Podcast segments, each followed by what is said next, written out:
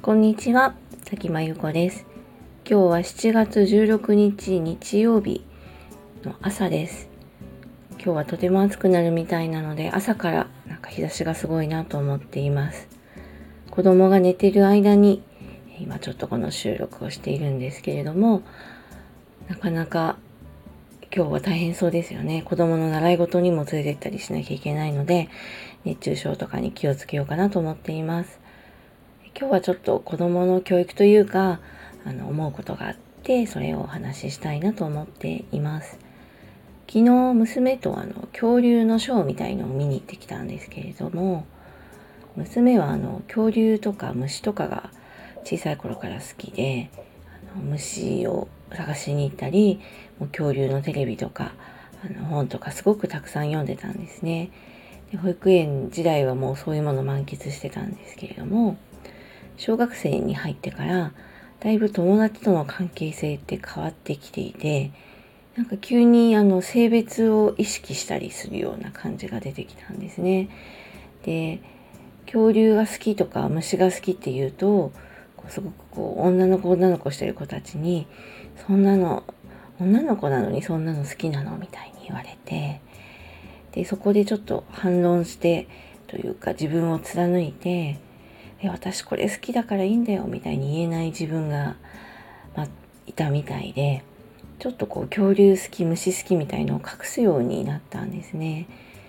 でずっと娘にはあの人は人自分は自分だしあの女の子でも男の子でも何が好きでもいいんだよってずっと言っていたんですけど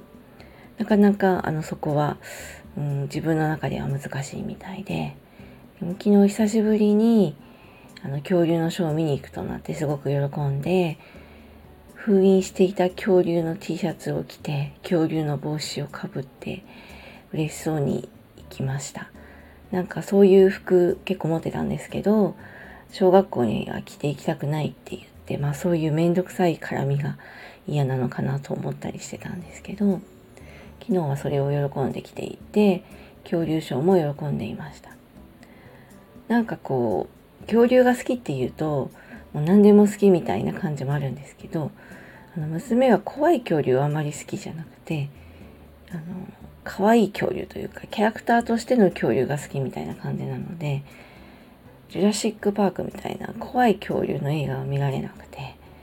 えっと、可愛い恐竜の図鑑みたいなちょっとあのそういうのがあるんですけどそういうのが好きだったりひたすら恐竜をなんとかちゃんティラノちゃんとか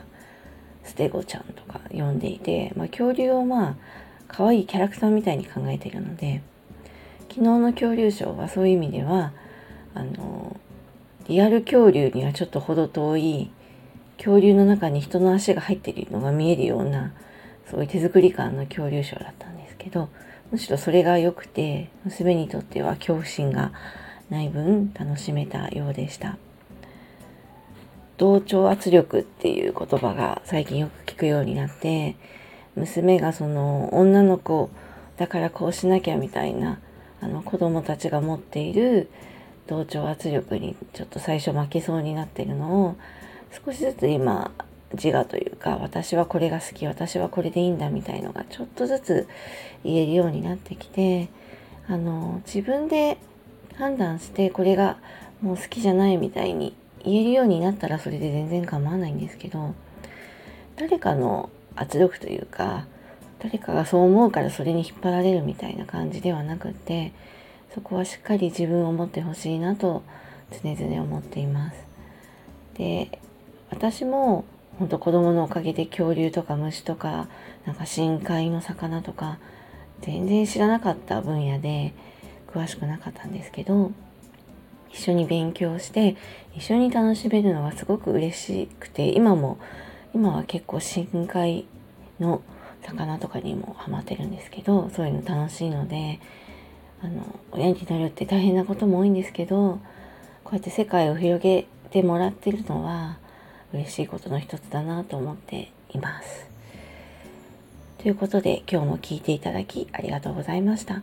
えっ、ー、とノートであのコミュニティをやっていてこういうお話とかもっと詳しく話していたりもするのでもっと知りたい方は是非あのノートの方もご覧ください。それではありがとうございました。失礼いたします。